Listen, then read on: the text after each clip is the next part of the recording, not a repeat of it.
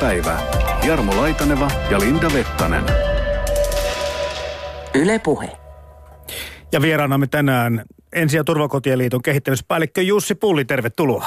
Kiitos, kiitos. Kiva olla täällä. Kohta puhutaan vähän tarkemmin ja lisää teidän liittonne toiminnasta ja, ja projekteista ja ennen kaikkea ehkä siitä, miten suomalaista miestä tässä maassa ja viranomais kontekstissa kohdellaan ja kohdataan, mutta ennen sitä pitäisikö palata tuohon ajankohtaisen kakkosen teemailtaan eilen, kun oli vanhemmuudesta puhetta ja sinäkin olit sillä paikan päällä. Oliko tuota, millainen kokemus Jussi? Kokemuksenahan se on aina mielenkiintoinen olla suorassa lähetyksessä. Teemana vanhemmuus oli mun mielestä erinomaisen hyvä tähän yhteiskunnalliseen tilanteeseen ja Puhuttiin siellä myös isistä, isien roolista, miten isit näkyy vanhemmuustematiikassa tällä hetkellä Suomessa. Mutta toisaalta siellä jäi myös vähän sellainen niin kuin kaivertamaan yksi asia. Mitä tarkoittaa, jos lapsella ei olekaan isää? Mm-hmm. Se isä ei olekaan siinä arjessa mukana ja se isä on jollain tavalla pois siitä elämästä. Isättömyys on aika iso asia. Itse vaan on sen huomannut, kun on miesten kanssa aika paljon jutellut, niin aika monet sitten myös palaa siihen, että isän kaipuuta haetaan. Niin tämmöisiä havaintoja teit siis eilen siitä, että ne keskustelut kulki sitten enemmän äitilinjojen kautta, sitäkö tarkoitat? Kyllä ne vähän sitäkin linjaa meni siellä ja itse huomasin ainakin jossain kohtaa kommentoivani, että nyt menee kyllä isät pesuveden mukana, kun aina sanotaan, että lapset menee pesuveden mukana. Aina saa joskus vähän provosoida, mutta että mä ajattelin mm-hmm. myös sillä tavalla, että – jos ei asioista puhuta, niin ei ne kyllä mene eteenpäinkään. Mm. Siis tämä, tänä päivänä vanhemmuudesta kyllä puhutaan, Jussi Pulli, ehkä enemmän kuin milloinkaan. Minkä näköisiä syitä sinä sille tässä vaikka nopeasti keksisit, miksi tämä vanhemmuus meille tuntuu olevan osa mielestä se on hukassa ja osa mielestä se on tietenkin itsestään selvää ja ihmettelevät, että miksi tästä nyt pitää puhua edes. Kyllä mun mielestä vanhemmuuteen asettuu aika paljon haasteita tänä päivänä. Ja yksi aika tärkeä tekijä on, minkä haluan nostaa, on tämä yhteiskunnallinen tilanne. Mm-hmm. Kun perheeseen tulee työttömyyttä, niin sitä kautta myös vanhemmuuteen tulee erilaisia ulottuvuuksia. Lasten näkökulmasta se tuottaa aika paljon ahdistusta arkeen, saattaa tulla kiusaamista ja muuta vastaavaa. Silloin on vanhemmuudella aika iso rooli siinä kohtaa, että miten sitä tilannetta sitten myös lasten näkökulmasta korjataan. Mm. Lähdetään vähän avaamaan teidän toimintaan ensi- ja turvakotien liitossa. Siis valtakunnallinen lastensuojelujärjestön tai lastensuojelun kansalaisjärjestö, joka auttaa vaikeissa ja turvattomissa oloissa eläviä lapsia ja perheitä ja tekee myös tätä perheväkivaltaa ehkäisevää työtä. Mitenkä suuri teidän liittonne jäsenyhdistykseneen oikein on? Meillä on 30 jäsenyhdistystä ympäri Suomen, 650 työntekijää ja tuossa keskusjärjestössä täällä pääkaupungissa Helsingissä on 40. 70 vuotta tuli täyteen syyskuussa ja mun mielestä on aika hieno ikä. Sillä pystyy jo myös kommentoimaankin asioita. Siinä on aika paljon kokemuksia taustalla. Miina Sillanpää aikanaan tämän on laittanut liikkeelle ja lähtökohtana on ollut se, että jokainen lapsi on pelastettava elämälle ja jotenkin ajattelen, että siinä on joku se viisaus, eli siihen tarvitaan myös meitä miehiä ja isiä. Niin, kun tätä teidän toimintaanne ö, vähän avaa ja katselee, niin huomaa, että te olette iskeneet lusikkanne aika monenkin soppaan. Mitkä teidän niin kuin, ö, tai lähdetäänkö niin päin historiasta, että tuossa kerrotkin, mitä Miina Sillanpää oli sitä mieltä, että lapsi pitää pelastaa elämälle. Ö, mihin tarpeeseen tuo liitto sit, tai aikanaan lähti, eli vastaamaan, mikä oli se yhteiskunnan tila tai hätä siinä taustalla? Kyllä meillä ensimmäisenä tuli ensikodit, eli okay. niin oli, oli juuri näitä isättömiä lapsia, äidit, joilla ei ollut isää, hakivat paikkaa ja sitä kautta perustettiin ensikoti avittamaan tavallaan elämän alkuun. Ja se olisi oikeastaan se lähtökohta. Ja sitten sen jälkeen tuli mukaan turvakodit, kun tuli perheväkivalta Suomessa enemmän esiin. Ja sen ympärille on nyt sitten vuosien saatossa rakentunut aika laaja avopalvelutoiminta ja siellä on hyvin vahvasti tällä hetkellä ennaltaehkäisevä työ niin eroauttamisessa, miestyössä kuin väkivaltatyössä ja yleensäkin perheiden auttamisessa. Ja se yksi iso ydinajatus siellä taustalla on haavoittuvissa olosuhteissa olevat perheet. Me voidaan itse kukin ajatella, että mitä se haavoittuvuus sitten tarkoittaa. Jokainen kriisi mun näkökulmasta on silloin ainekset myös haavoittaa jollain tasolla perhettä ja perheen yksilöitä. Voisi kuvitella, että kaikkien auttavien järjestöjen tavoite on tehdä oma toimintansa jossakin vaiheessa turhaksi. Mutta kun nyt sitten katselet Jussi Pulli vaikka teidänkin liittonne toimintaa ja tarvetta tätä yhteiskunnallista tilannetta, niin millä tavalla sä määrittelet, kun sä puhut haavoittuvuudesta, niin onko tilanne nyt mennyt mihinkä suuntaan tai menossa? Tämä on mielenkiintoinen kysymys. Aina kun tapahtuu yhteiskunnassa asioita, niin ei nämä niin kuin haasteet tässä haavoittuvuuden ympärillä ainakaan vähene. Mm-hmm. Tällä hetkellä, kun katsoo yhteiskuntaa, perheiden tilannetta, yksilöiden tilannetta, niin kyllä töitä riittää. Positiivisessa mielessä riittää meille töitä, mutta ikävää on se, että perheet voi yllättävän huonosti. Mm. Ja sitä kautta varmastikin niin kuin meillä kyllä tehtävää riittää. Ja mä ajattelen, että siellä syntyy varmaan sellaisia myös uusia tulokulmia. Onneksi tapahtuu muutosta myös toimintaympäristössä. Sitä kautta joudutaan myös kehittämään aika paljon toimintoja vastaamaan tämän päivän tarpeita. Kun teillä on sekä auttavaa että ehkäisevää työtä ja valistusta, neuvontaa, kaikkea muuta. Voisiko sanoa, että ö, onko joku tietty painopistealue se, että miten te toimitte, millä metodeilla ja missä? Onko tärkeysjärjestystä olemassa vai meneekö ne kaikki priorisoidaanko samalle viivalle? Ei, no kyllä ne varmaan sillä tavalla on samalla viivalla. Meidän iso tehtävä keskusjärjestönä on vaikuttaa asioihin. Hmm. Sitten taas meidän jäsenyhdistysten tehtävä on tuottaa palveluita asiakkaille, kohdata niitä asiakkaita ja se on, se jäsenyhdistyskenttä on meille hyvin tärkeä pääoma, koska sieltä me kuullaan se, että missä maa makaa. Eli me saadaan sieltä aika paljon niin kuin signaaleja meidän kehittämistyöhön, vaikuttamiseen ja mihin asioihin meidän tulee jatkossa entistä enemmän kiinnittää huomiota. Hmm. Missä vaiheessa tämä isien rooli ja miesten asema ö, alkoi näkyä teidän toiminnassa niin, että, että nyt sillä on aika merkittävä osa tässä teidän, teidän tuota toiminnassa tänä päivänä? 93 tuli Jussityö nimikkeellä oleva toiminta Ensi- ja Turvakotien liiton toiminnaksi ja se kohdistui selkeästi väkivaltaisten miesten auttamiseen. 2002 alkoi miesten kriisikeskushanke, joka selkeästi halusi laajentaa miesten tulokulmaa. Minkälaisissa haasteissa miehet tai suomalaiset miehet elää? Meillä ei ollut paljon ennen sitä Suomessa sen tyyppistä toimintaa, mitkä kohdistu selkeästi miehiin, miesten kriiseihin. Ja kuinka ollakaan, kun muistan sitä aikaa, kun sitä aloiteltiin, niin – ei se väkivalta ollut se ykkönen, vaan hyvin nopeasti sillä tuli erokriisit, parisuhteen haasteet, isäksi tulemisen haasteet, vanhemmuus. Ne oli oikeastaan niitä isoimpia kysymyksiä, mistä miehet silloin keskusteli. Hmm. Tota, tämmöinen niin miehen kriisi varmasti, kun työskentelee ensi- ja turvakotien liitossa, niin ei ole sulle tuntematon sana. Osa ihmistä tuntuu siihen hieman hämmästellen suhtautuvan, että, että mikä tässä nyt on niin kuin se ongelman nimi. Miten sä ajattelet tästä, tästä niin kuin kehityksestä? Pitääkö meidän edes puhua tämmöistä asiasta kuin miehen kriisi? Eikö tässä nyt on vaan niin kuin taustalla yleensäkin paljon tämmöisiä muuttuneita tekijöitä, kuten kaupungistuminen tai sen sosiaalisten verkostojen pieneneminen tai työelämän muutokset ja kaikki muu. Että tässäkin huomaan sen, että hei, me olemme nyt jollakin tavalla itsellemme tämmöisen kriisin aiheuttaneet, että, no, että tota, m- miten sä tätä ajattelet tätä kokonaisuutta? Itse myös kriisi- ja traumapsykoterapiaa opiskelleena ja tutkinnon suorittaneena ajattelin, että kriisi on myös mahdollisuus. Hmm. Eli tavallaan lähtökohtana ei saa, ei saa lähteä muhimaan sinne ongelmien vyyhtiin. Ja toisaalta sitten ä, ympäristö on muuttunut aika paljon. Miesten tilanne on mun mielestä vahvistunut miehet on selkeästi lähtenyt niin kuin vahvistamaan omaa rooliansa perheessä, eivätkä jättäydy sinne ulkokehälle, vaan haluavat olla yhdessä perheen kanssa lasten arjessa, auttamassa, hoivaamassa, tuomassa turvaa, mikä on hirveän tärkeä lasten näkökulmasta ennen kaikkea kokonaisuutena. Hmm.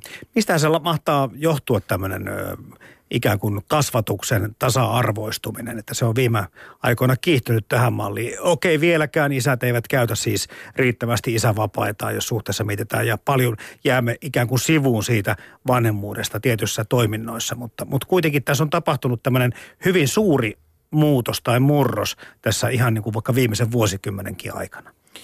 Mun mielestä on ihan positiivinen murros, että me tullaan lähemmäksi tavallaan niin kuin äitinä ja isänä vanhemmuutta – meillä on tasa-arvoisempaa se. Ja oikeastaan se, mitä siinä on varmaan tapahtunut, on se, että miehet on, niin kuin mä sanoin äsken, on niin kuin tavallaan halunnut tulla mukaan vahvemmin. Mutta sitten toisaalta mä jotenkin mietin sitä aina, että kyllä ehkä mm, suomalaiset miehet ollaan päästy eroon siitä sodan traumasta, jolloin oli paljon puhumattomuutta ja tehtiin sitä työtä. Ja nyt on tultu siihen tilanteeseen, että ollaan enemmän niin kuin perhekeskeisempiä ja halutaan olla tukemassa koko perhettä. Että ehkä sieltä juontaa ne juuret. Ja mun suunta on tosi hyvä. Tällä hetkellä – mä en oikein aina tykkää siitä, että sanotaan, että äidit ovat luovuttaneet isälle jollain tavalla jotain. Kyllä mun mielestä niin kuin perheeseen tarvitaan kaksi aikuista, kaksi vanhempaa. Mm. Ja silloin, jos se toimii balanssissa, niin silloin mun mielestä lapsen näkökulmasta on niin kuin kaikista parhaat mahdollisuudet saada hyvät lähtökohdat elämälle. Ja vielä Jussi Pulli miettimään sitä, että isät tahtovat ö, ottaa niin kuin vahvempaa roolia vanhempina. Että, että tässä tietenkin, jos mietitään tämmöistä yleensäkin ihmisoikeuksien paranemista ja siitä, että lapsen niin kuin oikeudet ja jollakin tavalla ainutlaatu siis on myöskin tämmöinen tunnustettu asia tänä päivänä enemmän kuin aikaisemmin. Että ne lapset eivät ole vain pieniä aikuisia tai sillä tavalla kiusankappaleita tai ilmasta orjatyövoimaa. Että tämä taustalla myöskin, ja toinen asia, että sitten ehkä tämä toimeentulon ö, hankkimisen tuoma osuus ihmisten elämästä on, on, on laskenut, jolloin meillä on myöskin ehkä aikaa. Että se on aika monenlaisia myöskin ehkä ulkoisia tekijöitä tässä taustalla. Myöskin se, että meidän suurten, suuren miehen hyvän sydämen lisäksi. Kyllä, ja mä ajattelin, että mun mielestä miesten, miehet saa myös hyvää palautetta tänä päivänä siitä, että hei, sä osallistut, sä otat mm. vapaata mm. töistä – ja kyllä mä kannustaisin myös siihen, että miehet ihan aidosti ottaisi vapaata enemmän töistä siinä kohtaa, kun lapset on pieniä. Silloin ne tarvii oikeastaan vanhempia. Ja se on aika kiva, että saa siinä kohtaa sen molemmin puolisen mallin. Me naiset ja miehet, me vähän tuodaan vähän erilaisia näkökulmia lasten elämään. On kyseessä sitten tyttö tai poika. Ja ne on ne, mitä me kannetaan sitten jatkossa myös mukana. Otetaan kohta tähän esimerkki mukaan tähän hommaan, mutta sano vielä oma kommenttisi siihen, että kun teette kuitenkin sekä yksilöiden asiakkaiden kanssa töitä, mutta myöskin teette yhteistyötä viranomaisten kanssa, niin, niin onko tässä sitten meneekö tämä käsikädessä tämä kehitys siinä samassa ajassa, kun me miehet ikään kuin tulemme, marssimme rintamana esiin ja haluamme vahvistaa isyyttämme ja vanhemmuuttamme, niin millä tavalla tämä yhteiskunta vastaa tähän huutoon sun mielestä, Jussi Pulli? Onko tuota niin, niin ö, kohtaamiset eri organisaatioissa viranomaista voidaan puhua tai mistä tahansa, niin ajan tasalla? Ei ne varmaan ajan tasalla ole mun mielestä kehitys, kehityksen kaari on aika pitkä. Hmm. Että kyllä mä edelleen kuulen aika usein sitä, että isät mennessä neuvolaan, niin kysytään ensimmäisenä, että missä se äiti on. Tai menee hammashoitolaan, niin kysytään, että missä se äiti on. Ja sitten kun annetaan ohjeet hampaiden hoidosta, niin sanotaan, että vietkö nämä äidille. Nämä on yksittäisiä keissejä, mutta ne on aika isoja sanoja. Ja ajattelen niin kuin miehen näkökulmasta ja isyyden näkökulmasta, niin silloin on iso merkitys. Siinä tulee myös vähän sellainen väheksymisen näkökulma.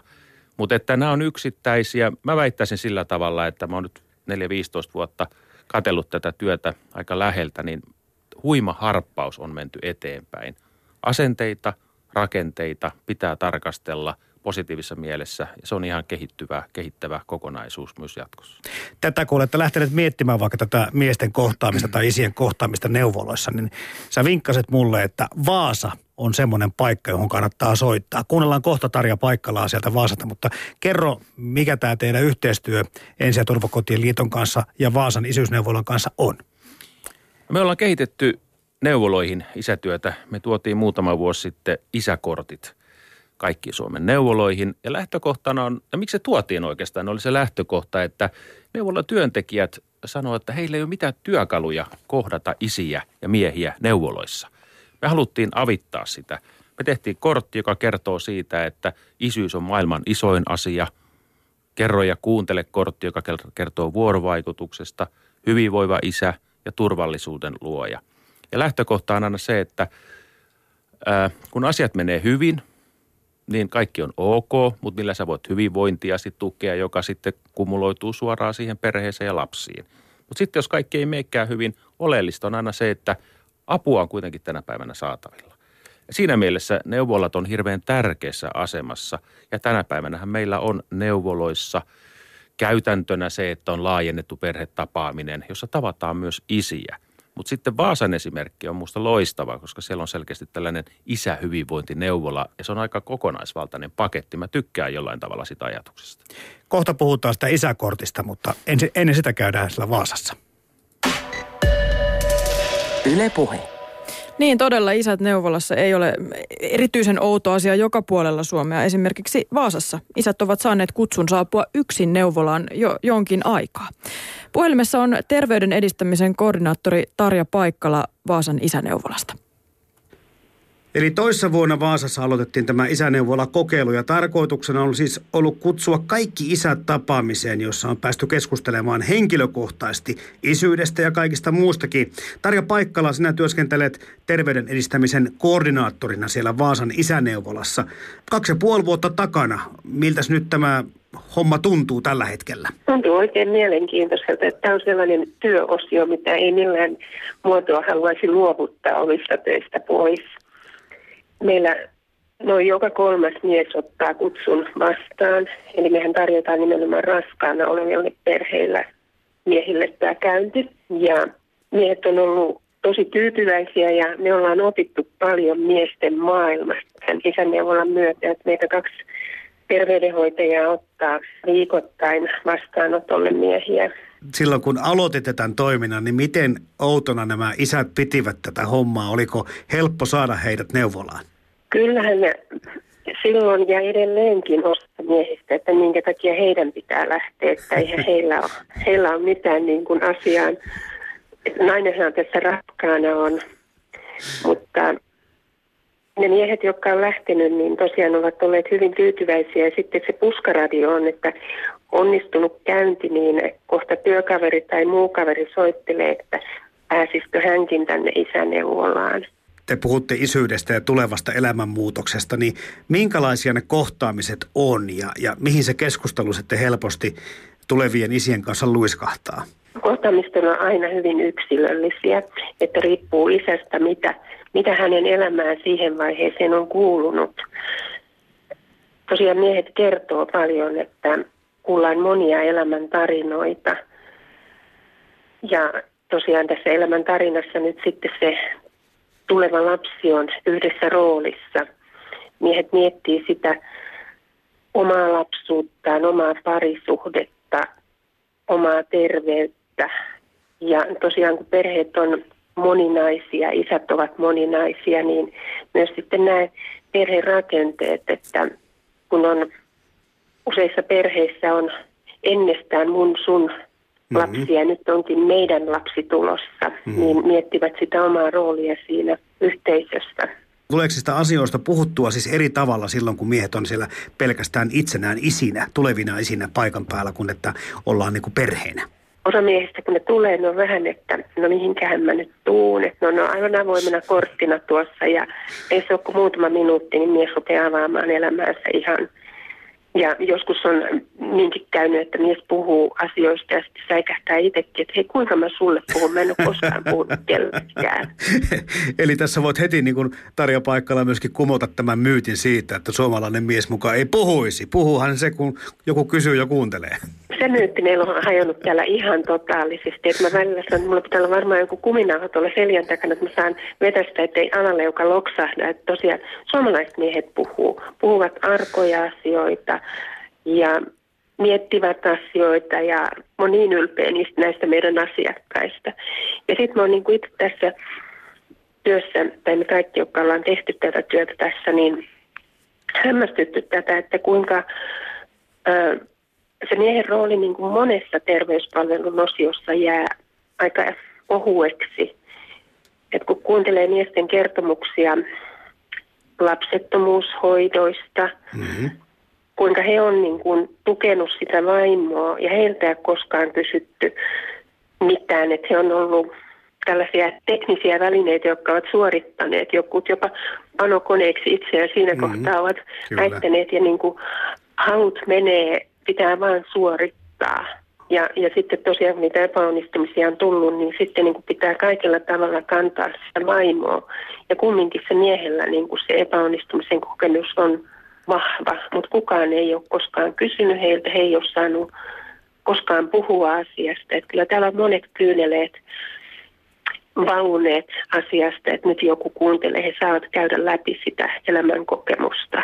Ja nämä ei ollut tosiaan yksittäisiä, että itsellekin oli ensimmäinen kerta, että hei tosiaan, että näinkö me kohdellaan meidän miehiä. Ei näitä paljon ole kuule selvennetty julkisuudessa. Arkoja, vaiettuja juttuja. Joo, että mä, mä, mä oon niin tosissaan oikein hämmästynyt, Joo. että, että niin, niin miehet on, ja sehän me on ollut nyt, mikä mulle tota, miten miehet kokee tämän meidän palvelun, niin tarkastuksen jälkeen niin kehuvat, että kyllä oli ihanaa, kun sai puhua. Me ollaan tehty pientä kyselyä. Meillä lähti nyt justin, meillä on iso tutkimus lähdös, tai meneillään, että me ollaan lähetetty, meillä ammattikorkeakoulun terveydenhoitaja-opiskelija tutkii tätä terveysnäkökulmasta ja sosionomiopiskelija, joka on muuten mies, niin tutkii sitten niin kuin tästä isyydestä ja vanhemmuudesta, parisuhteesta. Mm-hmm. Ja siitä meidän ed- ensimmäisestä pienestä kyselystä, mistä me mietittiin, lähdetäänkö me jatkamaan tätä, niin mun mielestä oli aika hienoa, että miehet kirjoittaa sinne, että kerrankin miehen ääni kuului ja kerrankin sai puhua omia asioita. Niin nämä on sellaisia hyviä, hyviä asioita.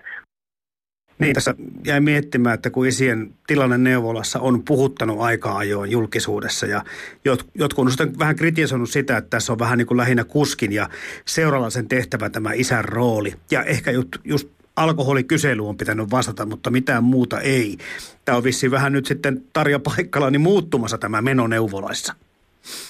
No kyllähän me, jos me ihan katsotaan tuolta jostain terveydenhuollon asetuksista, niin siellähän pitäisi huomioida mies aika hyvinkin. Eli siellä on laajat terveystarkastukset on siellä äitiysneuvolassa, mutta valitettavasti se ei vieläkään joka neuvolassa ja joka vastaanotolla kyllä se miehen rooli nouse riittävästi. Mm-hmm. Ja kyllähän tässä on myös sitten miehestäkin kiinni, että toiset miehet hän lähtee avautumaan hyvin helposti tilanteessa kuin tilanteessa, mutta moni mies on niin, että ne on siinä mukana kyllä, mutta ovat tosiaan tavallaan niin kuin tukihenkilöinä. Mm. Että he ovat jotenkin kokeneet sen oman roolinsa, että he, he ovat tässä läsnä, että he kuulee ja jos vaimolla on jotain, niin he sitten avittaa.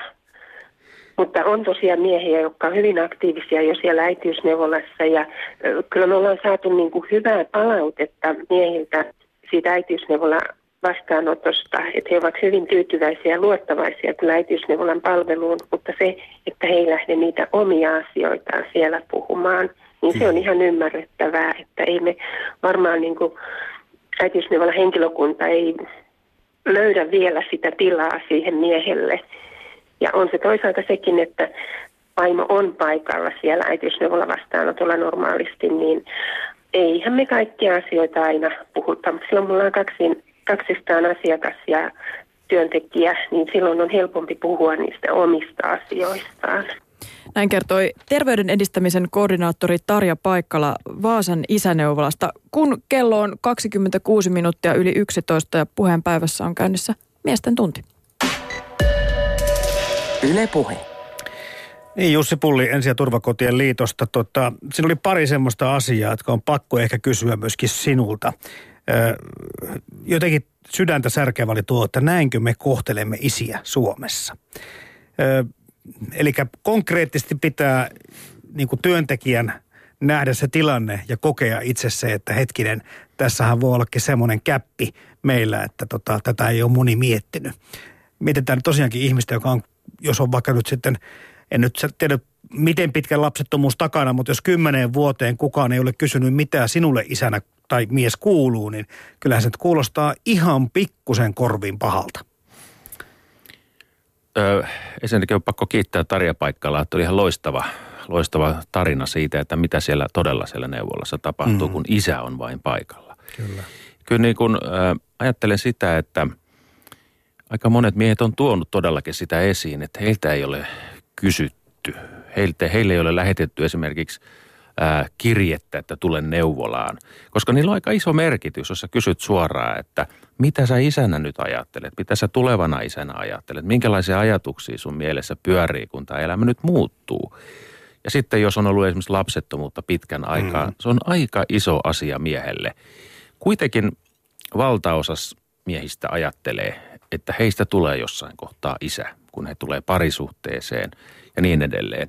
Totta kai on myös sillä tavalla, että on lapsettomuutta eikä voi saada lapsia. Mutta sitten meillä on myös muita mahdollisuuksia, eikä se silloinkaan sitä isyyttä vie mihkään. Se tulee vaan vähän eri tavalla, tavalla esiin.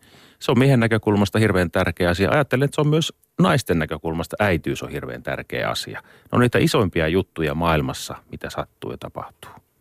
Niin näiden kyselytutkimusten mukaan, kun miehet ovat omaa miehuttaan tässä alkaneet määritellä, niin viime vuosina vasta se isyys on noussut näin tärkeäksi tekijäksi, että jos 50-luvulla, 1950-luvulla isiltä kysyttiin, äh, anteeksi miehiltä kysyttiin, että mikä sua määrittelee, niin se on työnteko ja se on ollut mm. paljon muita asioita. Tämä isyys on tullut hyvin kaukana kärjessä ja nyt se on noussut ikään kuin sinne ihan ykköseksi, tärkeämmäksi tekijäksi. Totta kai nyt me puhutaan tietysti vain, niin kuin sanottu tuossa Jussi Pulli, tietystä osasta miehiä, jotka isiä ovat tai isiksi pyrkivät, mutta kuitenkin meitä kuitenkin tässä maassa aika paljon on.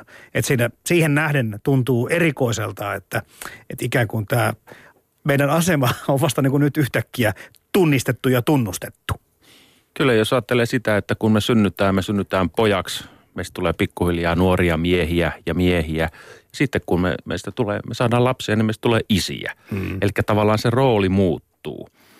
Mun mielestä äh, se, että puhutaan isistä ja isien roolista, mitä se isyys itse kullekin yksilönä tarkoittaa, se on kuitenkin elämänkestävä, sanotaan miehekkäästi projekti.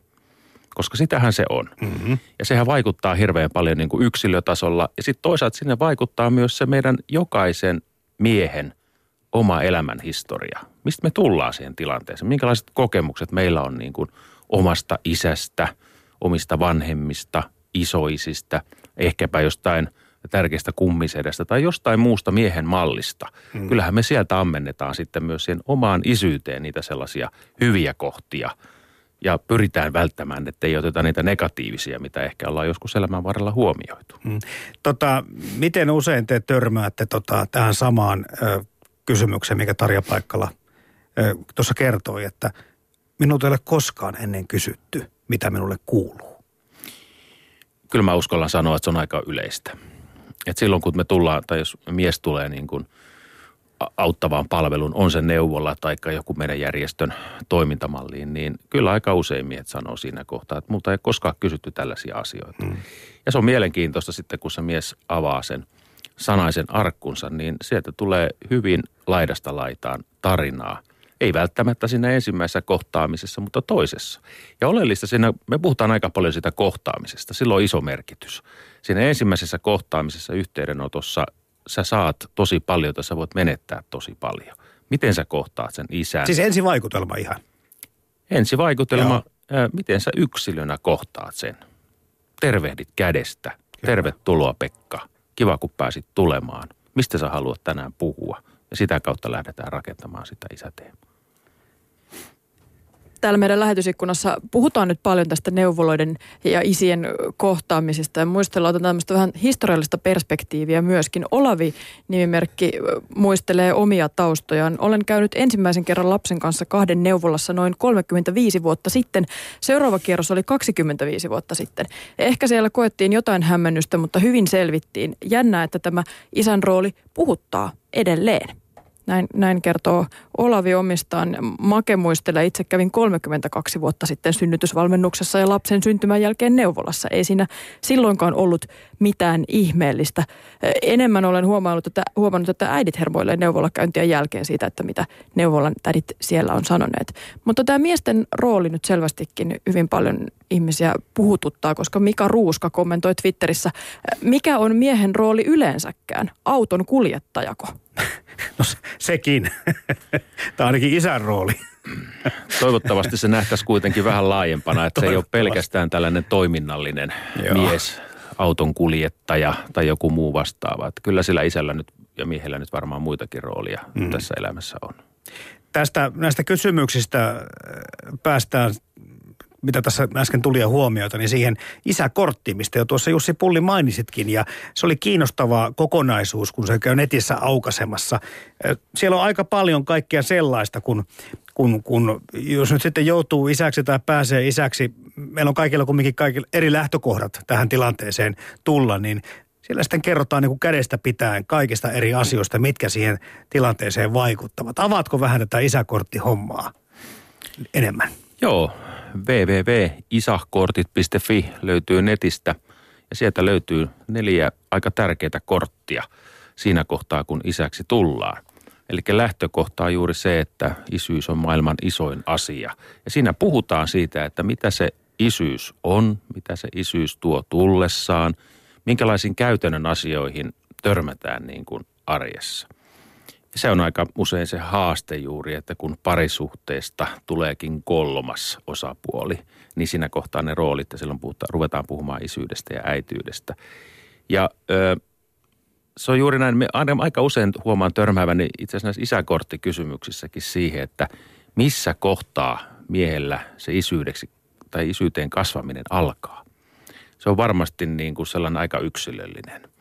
Me miehettä tehdään ensimmäisenä, tai on kuullut aika usein, ja näin tein myös itsekin, että aikanaan kun isäksi tulin, niin ää, kun sain kuulla, että vaimo on raskaana, niin aika nopeasti ruvettiin miettimään, että aina niin se turvakaukalo pitää hommata. Kyllä. Se on se tek- tekninen osapuoli. Sitten piti miettiä, että onko auto sen kokoinen, että sinne yleensä mahtuu turvakaukalo. Siinä kohtaa ei välttämättä ollut itsestäänselvyys. Mutta tavallaan tällaisia asioita, itse asiassa maailman isoin asia isäkortissa just, että ruvetaan niin kuin pohjustamaan sitä, että mitä se isyys tuottaa arkeen. Hmm. Ja sitten siellä on aika tärkeänä asiana tulee se hyvinvointinäkökulma. Ää, mun mielestä Vaasan neuvolassa on aika hyvin oivallettu tämä idea. Eli kun isät tulee sinne käynnille, niin siellä otetaan vähän sellainen kokonaisvaltainen kattaus.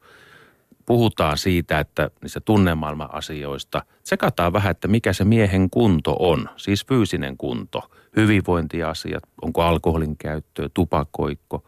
Ja otetaan myös ihan oikeasti laboratoriokokeita, että katsotaan vähän, että missä tilassa ollaan sitten tehdään kuntotestauksia. Eli se hyvinvointinäkökulma on myös se, että mä ajattelin, että usein kuulen myös sitä, että kun isät kertoo sitä, niin lapsen syntymä saa aikaan aika paljon yksilöllisiä muutoksia hyvinvoivaan suuntaan.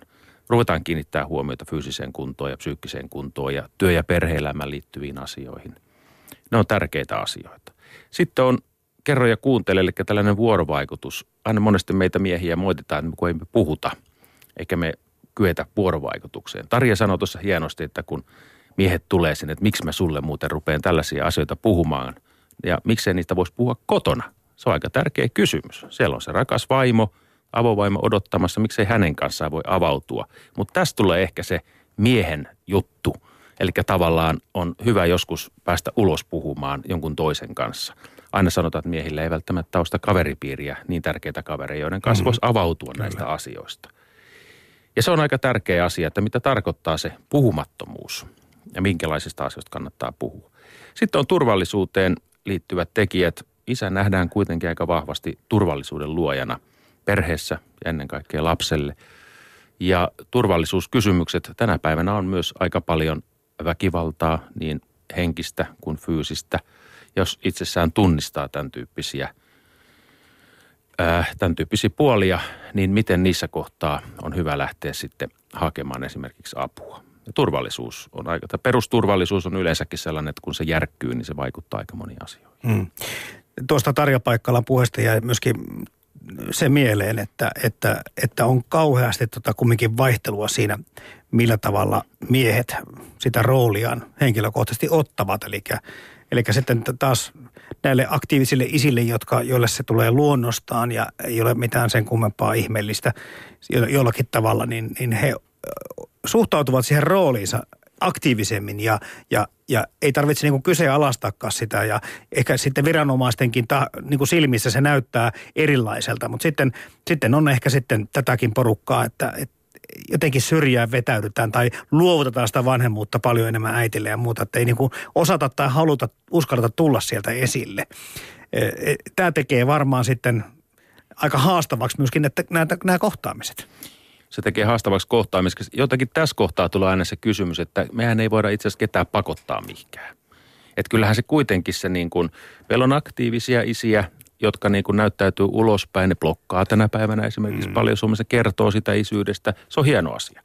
Mutta ei voi väheksyä myöskään niitä isiä, jotka niin kuin on luonteenpiirteiltään on sen tyyppisiä, että ne jää vähän taka-alalle, mutta ne toteuttaa sitä hyvää isyyttänsä. Mä aina joskus huomaan itse miettivän sitä, että ei, ei me voida niin kuin määritellä sitä, että mitä se hyvä isyys on itse kullekin. Ei meillä voi olla sellaista niin kuin sabluunaa, että tekemällä näin, niin sinä kuulut kategoriaan hyvä isä. Vaan kyllähän se hyvä isyys syntyy siitä suhteesta tai siitä isäksi kasvamisesta, suhteesta siihen lapseen, suhteesta siihen perheeseen. Siellä on monia näkökulmia ja niitä pitää kaikkia arvostaa. Olet sitten aktiivisempi siinä arjessa taikka vähän taustalla, mutta sä hoidat kuitenkin sitä oman isä tai isän ja vanhemmuuden rooliasi.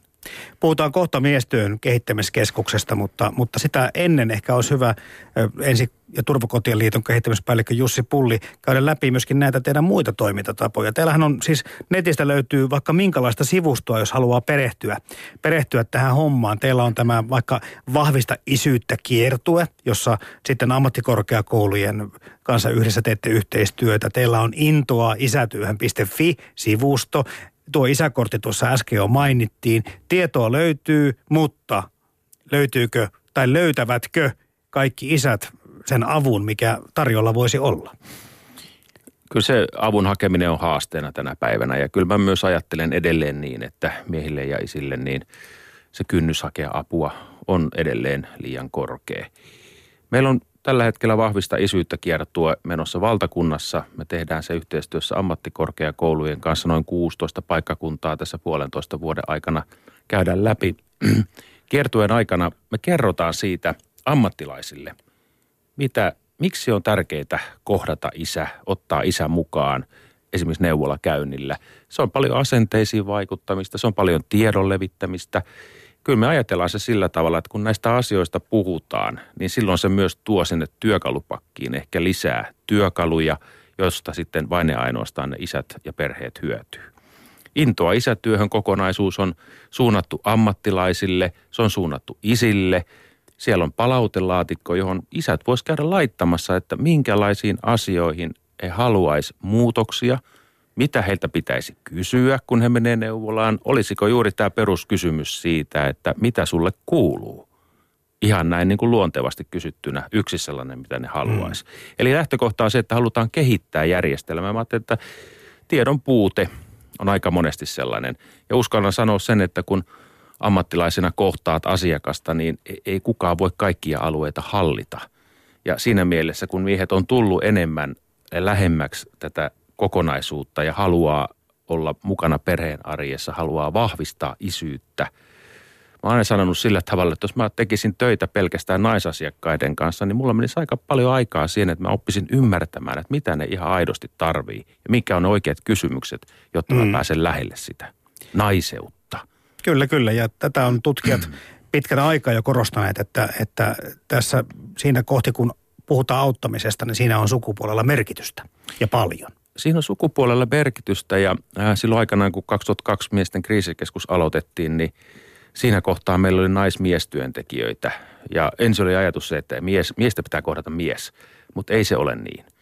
Naisella on ihan yhtä hyvät edellytykset kohdata mies näissä tilanteissa, varsinkin isät. Mutta se mm. vaan, että kysyy niitä oikeita kysymyksiä. Meillä on tosi hyviä kokemuksia näiden koulutuksien jälkeen – työntekijöiden suusta kuultuna se, että miten pienillä asioilla ne pääsee tosi pitkälle niin kuin isien kanssa keskustelussa. Ja ne isät aidosti sanoo, että olipa hieno tulla, tulen myös toisen kerran. Te järjestätte myöskin tätä miestyön foorumia, tämmöistä vähän laajempaa koulutus- ja verkostotapahtumaa. Ja se on taas nimenomaan sosiaali- ja terveysalan toimijoille ainakin tarkoitettu. Se on tarkoitettu juuri heille ja nyt ollaan Oulussa ensi toukokuussa mieskasvattajana teemalla. Me ollaan vähän muutettu aina teemaa me ei lähdetä ongelmakeskeisesti liikkeelle, vaan me halutaan lähteä rakentamaan sitä kokonaisuutta. Ja mieskasvattajateema on tänä päivänä iso, iso, iso asia. Siellä tulee sijaisisyys, siihen liittyvät haasteet miehen mm. elämässä. Ja miestyöfoorumin tavoitteena ja tarkoituksena on koota yhteen valtakunnallisia toimijoita, jotka kohtaa miehiä. Sitä kautta myös verkottua valtakunnallisesti ja rakentaa koke- tai jakaa kokemuksia niissä tilanteissa. Niin, te sitä varten sitten olette tämän miestyön kehittämiskeskuksenkin luoneet, että tätä miestyötä ja isätyötä on aika paljon teidänkin liiton puitteissa jo. Meidän liiton puitteissa on aika paljon. Se on laajentunut. Meillä on muutamia projekteja meidän jäsenyhdistyksissä ja vakituistakin toimintaa. Mutta kehittämiskeskuksena me ollaan tällä hetkellä kuitenkin se suurin miestyötä kehittävä yksikkö Suomessa. Ja meidän tavoitteena on kuitenkin se, että yhteistyössä muiden toimijatahojen kanssa, jotka tekee työtä miesten kanssa, niin rakennetaan sillä tavalla, että kaikki miehet ja isät, heidän olosuhteensa paranee, palveluissa laatu paranee ja he tulee kuulluksi ja nähdyksi miehenä ja isänä. Mm. Kuunnellaan vielä Tarja Paikkalaa tässä välissä. Hän kertoo siitä ö, yleisestä kohtaamisesta myöskin neuvoloissa. Tässä kun mietitään tätä vanhemmuutta, niin se on aikanaan ollut yhtä kuin äitiys. Ja, ja, ja nyt kun sitten tässä, tämä on jakautunut tämä vanhemmuus paljon enemmän tasaväkisemmin nyt sitten isälle sekä äitille. Eli tässä puhutaan tästä niin kuin isän roolin murroksesta yhteiskunnassakin jo, joka on tässä ollut tietysti käynnissä jo muutaman kymmenen vuotta, niin on ihan selvä asia, että, että myöskin viranomaisten ja, ja kaikkien yhteistyötahojen pitäisi pikkuhiljaa tulla tälle samalle viivalle, jos puhutaan vanhemmuuden jakamisesta. Eikö näin? Joo, Kyllä, ja, ja tosiaan, että tämän, tämän päivän miehiltä, niin heiltä vaaditaan tosi paljon, mutta paljon kun me annetaan heille, niin se on se, mitä niin kuin itse miettii tässä. Mm. Että kyllä mä niin kuin koen, että tässä isäneuvolassa, niin me annetaan aika hyvin tilaa niin kuin miehelle miettiä sitä omaa roolia siinä perheessä. Ja sitten taas toisaalta annetaan myös oikeus olla mies että kun monta tarinaa kun kuuntelee, että raskaus on lähtenyt käyntiin, niin siellä lähdetään jo rajoittamaan niin kuin miehen harrastuksia. Että sä et enää voi lähteä sinne eikä tänne, että nyt meille tulee vauva. niin tässä pitää niin kuin rohkaista miestä, että hei, ettei maailma muutu, että sun pitää huolehtia itsestäsi ja ihmissuhteita pitää olla.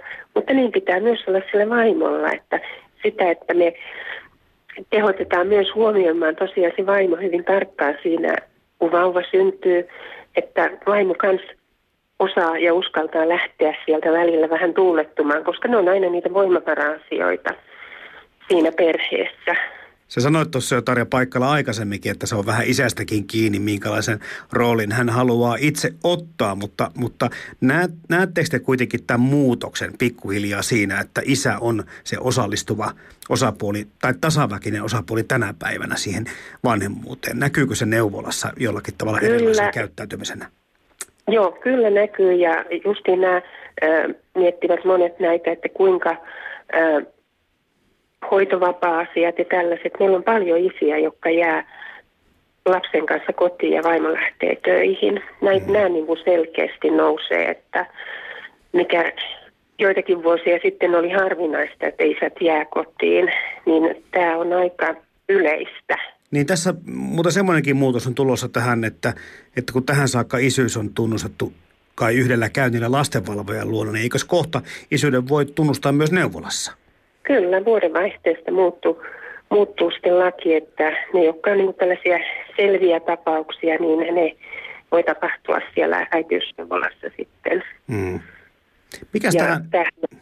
helpottaa varmasti monta perhettä, että kyllä se niin kuin kokemuksena on ollut monelle aika epämiellyttävä lähteä niin kuin avoliittolaisena sinne lastenvalvojan pakeille niin että se hoituu sitten siinä neuvola, neuvola vastaanotolla, niin on ihan.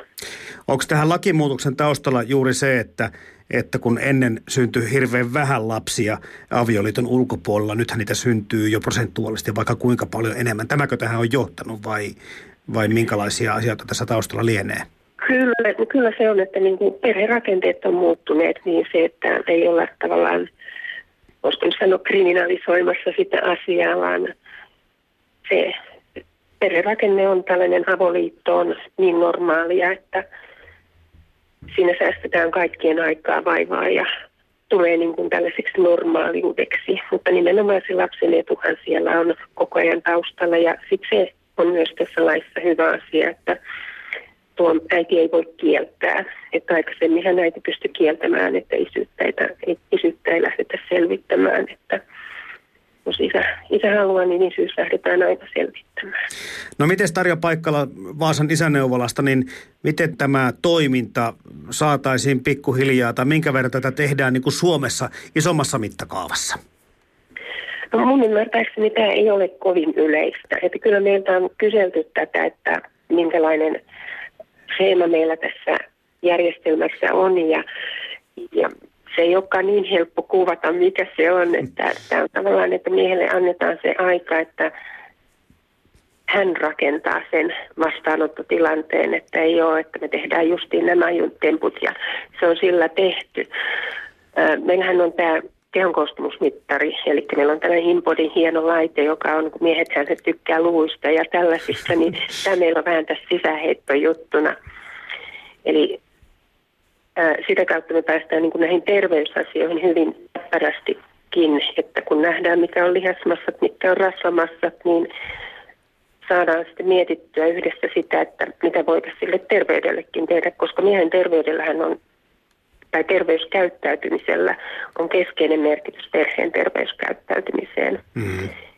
Ja sitten taas toisaalta se, että tutkimukset osoittaa, että mie- miesten elintavat on huonompia kuin naisten. Ja raskausaika on tällainen hyvä aika muuttaa niitä elintapoja. Niin me kyllä hyödynnetään myös se asia tässä meidän neuvolassa. Ja kyllähän silloin kaksi puoli vuotta sitten, kun lähdettiin tekemään tätä, niin olihan tämä huomattavasti enemmän tällainen terveyspainotteinen. Mutta nyt kun me ollaan tehty ja opittu miehistä enemmän, niin kyllä nyt sitten niin kuin kaikki muut asiat tullut siihen yhtä vahvasti mukaan. Se, että kysytte, että millä tämä saataisiin muualle hyvin, niin kyllä mä niin kuin luulisin, että tämä on niin kuin istutettavissa ihan joka kuntaan, kun vaan tosiaan järjestetään se tunnin aika miehelle johonkin, että he saavat yksi nolla vastaanotolla. Näin kertoi terveyden edistämisen koordinaattori Tarja Paikkala Vaasan isäneuvolasta. Yle Puhe. Puheenpäivässä siis käynnissä miesten tuntia. Kommentteja tulee tuolta yle.fi kautta puheosoitteen lähetysikkunan kautta. Tarja Paikkala tuossa äsken, äsken sanoi, että enää et voi lähteä mihinkään. Teille tulee nyt vauva. Tämmöistä niin vanhemmuuden ja isyyden tuomaa yllätystä käsitellään täällä lähetysikkunassa, mistä ei, ei hirveästi ole kuulemma etukäteen puhuttu. Parisuhteen muutokset lapsen tulon jälkeen.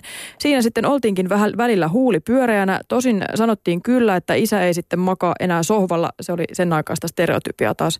Muistellaan hieman vanhempia aikoja, mutta, mutta löytyy muitakin vastaavanlaisia kokemuksia. Aika monikin kaveri on kertonut, että lapsen tultua vaimo katosi johonkin ja tilalle tuli pelkkä äiti. Tulee myös vähän kriittisempää kommenttia. Lähtökohta on hieman outo. Äitikö on aina hyvä ja isää pitää aina kouluttaa. Saatteko te tästä kiinni? Niin, kyllä toi Jussi Pulli kuulosti vähän semmoiselta perinteiseltä tavalta suhtautua tähän vanhemmuuteen. No kyllä siellä sellaista historian havinaa vähän on ja jotenkin pitää, onko äiti aina hyvä ja isää pitää kouluttaa – se kai meillä aikaisemmin on ollut se lähtökohta tähän kokonaisuuteen, että kun tullaan vanhemmiksi, isäksi ja äidiksi, niin äiti on kuitenkin se ykkönen, ja niin se on. Kun äitihän kuitenkin kantaa sitä lasta sisällään ja synnyttää. Me miehet ei pystytä synnyttämään. Ja sitä kautta tulee tavallaan, siinä on ollut myös varmaan sellaista luottamuspulaa, että pystytkö sinä hoitamaan näitä asioita. Me miehet pystytään tekemään kaikkea muuta, mutta ei synnyttämään eikä imettämään. Ja siinä pitäisi mun mielestä niin kuin tulla lähemmäksi. Mutta että tämä on mielenkiintoista. Elämä menee eteenpäin. On kiva, että tuodaan näitä muistoja, mutta toivottavasti nämä on sellaisia asioita, mitkä sitten myös tuottaa jatkossa tulosta ja muuttuu vähän toiseen suuntaan. Oma empiirinen tutkimukseni kertoo, että tämä parisuuden joskus pannaan telakalle tai aika usein pannaan telakalle siinä vaiheessa, kun lapsia syntyy perheeseen, ainakin pikkulapsivaiheessa. Ja sitten kun, jos sattuu tämmöinen tilanne, että, että tämmöinen niin kuin, totta kai läheisyys, huomioiminen, seksielämä muuttuu, niin sekin on vähän semmoinen kipeä paikka, että saako sitä sanoa, koska sitten sinne saattaa tulla, että hetkinen, että teillähän on just syntynyt vauva. Että mitä sä tuommoisia mietitkään, että jollakin tavalla tuntuu, että tämä parisuhde kyllä, niin tämäkin on niin kuin olemassa sitten, vaikka se vähän ehkä hiipuukin nämä tietyt toiminnot.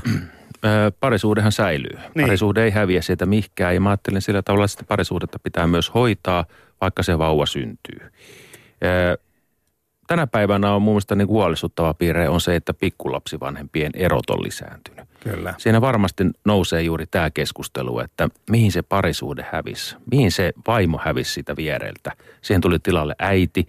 Se lapsi vie paljon huomiota ensimmäisten viikkojen, kuukausien ja vuosien aikana. Mutta että se, mikä tietysti meillä on haasteena tänä päivänä on varmasti se, että mikä aikaisemmin oli selkeästi, että oli verkostoa ympärille. Voitiin ottaa sille parisuhteelle aikaa ja tänä päivänä aika monet perheet on yksin. Ei Kyllä. ole. Ja se ehkä tuottaa sinne sellaista aika tuskasuuttakin sinne arkeen. Ja kyllä mä muistuttaisin tosiaan siitä, että se on tosi tärkeä asia, että sitä parisuhteesta pidetään huolta siinä kohtaa, kun ne lapset syntyy, koska se vaikuttaa välittömästi sen lasten hyvinvointiin. Niin, näistä turvaverkoistakin tulee mieleen se, että hetkinen, kun olin ensimmäistä kertaa yötä pois kotoa, etten ollut lasten kanssa, siis kotona niin kuin yötä, niin siis ne oli monta vuotiaita jo, että se, se kyllä on aika vähin mennyt, mennyt tuo verkosto välillä ja nämä niin kutsut menot ja siinä, että yritäpä sitä hoitaa sitten harrastuksia, sitä parisuudetta, sitä muuta elämää. Tahtoo ehkä jäädä vähän nyt sen taustalle just tämänkin takia, minkä Jussi Pulli sanoi, että se, että meillä ei välttämättä ole sitten pitää hoitaa sinne maksullisia lapsen piikoja. Näin se, näin se monesti menee ja pitää muistaa, että se oma aika kuuluu niin sille isälle kuin myös sille äidille. Kyllä. Ja sitä kautta se pitää, siinä pitäisi olla myös sellaista tasa-arvoa. Jollain tavalla pystyy järjestämään se aika niin, että pystyy vähän aikaa huokasemaan. Me ollaan puhuttu tässä nyt isyydestä ja sen ehkä muutoksista tai vanhemmuuden muutoksista tässä 50 minuuttia aika ansiokkaasti. Meillä on viisi minuuttia Jussi Pulli jäljellä ja olisi ehkä kiva ottaa kiinni tämmöistä yleisemmästä fiiliksestä kun te tätä työtä teette näin laajalla rintamalla isien, äitien ja, ja lasten kautta ja, ja kohtaatte sekä ammattilaisia että, että tavallisia ihmisiä, niin, niin minkälainen tuntuma kehittämispäällikölle syntyy siitä, että miten voi suomalainen mies? Jos olisi muutama vuosi sitten kysynyt, niin olisin sanonut, että huonosti. Mutta tänä päivänä kun kysytään, niin kyllä mä ajattelin, että suomalainen mies kuitenkin olosuhteisiin nähden voi ihan hyvin meillä on ihan hyvät lähtökohdat olemassa isille ja miehille tässä yhteiskunnassa. Mutta se tarkoittaa varmasti myös sitä, että heidät huomioidaan oman sukupuolensa kautta ja otetaan se kokonaisuus siihen perheen keskiöön mukaan. Ne on kaikki yhtä tärkeitä, niin äidit kuin isät, ja ne pitää ottaa mukaan sitten. Mutta kyllä mä sanoisin tällä hetkellä, että niin kuin hyvään suuntaan ollaan menossa, mutta varmasti haasteita on. Ja ne haasteet tulee itse asiassa jokaisen yksilön kautta – meistä jokainen kasvaa ja kehittyy omaa tahtia ja sitä kautta se myös haastaa sitten esimerkiksi viranomaisia ottamaan asioita keskusteluun, mm-hmm. huomioimaan yksilöllisemmin ja niin edelleen. No mitä sä ajattelet siinä petraamisen varassa, mm. että, että onko nämä nimenomaan nämä kohtaamiset asia, mitä pitäisi korostaa, jos olisi jossakin asiassa niin parantamisen varaa vai, vai yleensäkin lainsäädäntö, mitkä asiat vaikuttaisi isien ja miesten hyvinvointiin kaikkein eniten? Mä ajattelin, mun mielestä on tosi hyvä tämä isyyslakimuutos, mikä tulee nyt vuodenvaihteessa, kun se pystytään neuvolassa tunnustamaan, niin siinä on myös yksi mahdollisuus saada isät mukaan entistä enemmän perheen arkeen. Aikaisemmin, kun se on käyty esimerkiksi avoliitossa, niin lastenvalvojalla, niin se neuvolla jää vähän etäiseksi. Tässä on mahdollisuus ottaa koppi niistä isistä ja rakentaa sitä kautta isien hyvinvointia. varmasti laissa on säädettävää, mutta että kyllä meillä kuitenkin näkisin, että meillä on suhteellisen hyvä tällä hetkellä isyysvanhempainvapaa järjestelmä, jos sitä vaan käytettäisiin niin kuin se lain sallimissa puitteissa antaa siihen mahdollisuuden. Mutta se on myös meistä itsestä, isistä ja miehistä kiinni. Hmm. Miten me arvotetaan tietyllä tavalla, mikä on tärkeämpää. Ja totta kai siinä joutuu sitä talouden kokonaistilannetta sitten katsoa, että mikä on järkevää missäkin kohtaa. Mutta aina muistutan sitä, että ne lapset on kuitenkin pieniä, vaan ne muutaman vuoden. Siihen kannattaisi satsata ja sitten taas se kantaa hedelmää siinä kohtaa, kun lapset aikuistuu. Mm. Koska tänä päivänä julkisuudessa, jos vaikka työnantajat otetaan mukaan tähän keskusteluun, niin ei ole kellään ehkä varaa – julistautua lapsi kielteiseksi työnantajaksi. Ainakin julkisuuskuva on se, että isyysvapaalle ja, ja vanhempainvapaalle kyllä pääsee, jos vaan isä siihen haluaa lähteä. Kyllä mä ajattelin sillä tavalla, että niin työnantajia ja työntekijöitä arvostetaan kuitenkin, jotka mm. ottavat näitä vapaita. Ja miten ajattelet, että isiä arvostetaan?